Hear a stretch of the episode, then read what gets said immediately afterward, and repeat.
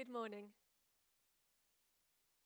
Jesus, real, restorer, teacher, king, friend, revolutionary, caller, compassionate. All these amazing aspects of Jesus we've looked at over the last few weeks. But their significance to us hinges on the fact that he was and is divine, that he is God. Do we know Jesus as our God, our Lord and Saviour, our divine Redeemer? And if we do, what difference does it make to us and how we live our lives? If someone asked us the reason for our faith, would we be able to explain to them clearly why we believe that Jesus is divine?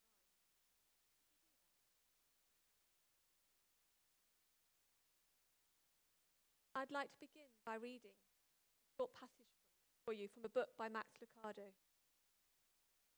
describing the Incarnation. It all happened in a moment, a most remarkable moment. As moments go, that one appeared no different than any other.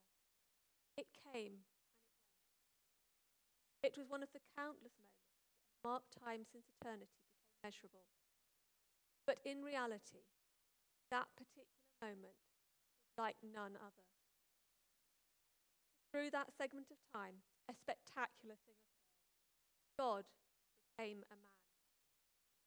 While the creatures of earth walked unaware, divinity arrived. Heaven opened herself and placed her most precious one in a human womb. The omnipotent, in one instant, made himself breakable. He who had been spirit became pierceable. He who was larger than the universe became an embryo, and he who sustains the world with a word chose to be dependent upon the nourishment of a young girl. God as a fetus, holiness sleeping in a womb, the creator of life being created. God was given eyebrows, elbows, two kidneys and a spleen. He stretched against the walls and floated in the amniotic fluid of his mother. God came near.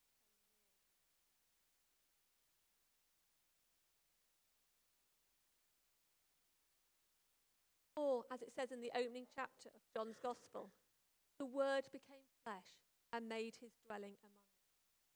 In that moment, Jesus, the one who made the universe, the one who flung stars into space, took on human form. God became man. The word translated as made his dwelling could perhaps be more accurately translated as pitched his tent in our midst. God himself pitched his tent in our midst and came to dwell among us.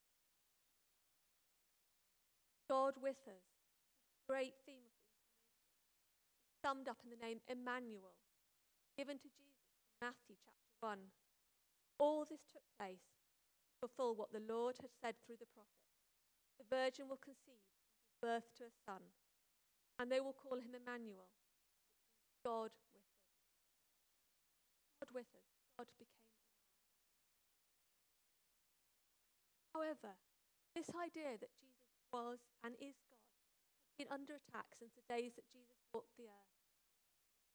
As we heard in our reading just now, the Jews even thought Jesus was demon possessed. It was almost as incredible to the Gentiles as it was scandalous to the Jews and to modern sceptics and those of other faiths today, that a man who was born out of a woman's womb and died on a cross, a man who got tired and hungry, upset, irritated, who wept at his friend's tomb, that this man who got dirt under his fingernails should also be God, is quite simply incredible.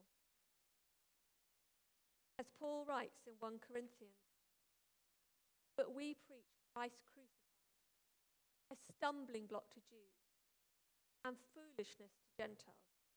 Stumbling block to Jews. One of the arguments the early apologists used to defend this apparently indefensible doctrine has become a classic one. C.S. Lewis states it clearly in his book, Mere Christianity. I'm trying here to prevent anyone saying the really foolish things that people often say about him. I'm ready to accept Jesus as a great moral teacher, but I don't accept his claim to be God. That is the one thing we must not say. A man who is merely a man and said the sort of things Jesus said would not be a great moral teacher.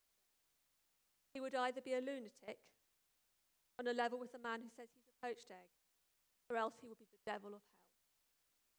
You must make your choice.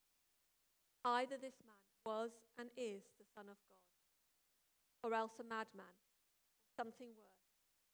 You can shut him up for a fool, you can spit at him, and kill him as a demon, or you can fall at his feet and call him Lord and God. But let us not come with any patronizing nonsense about his being a great human teacher. He has not left that open to us. He did not intend to.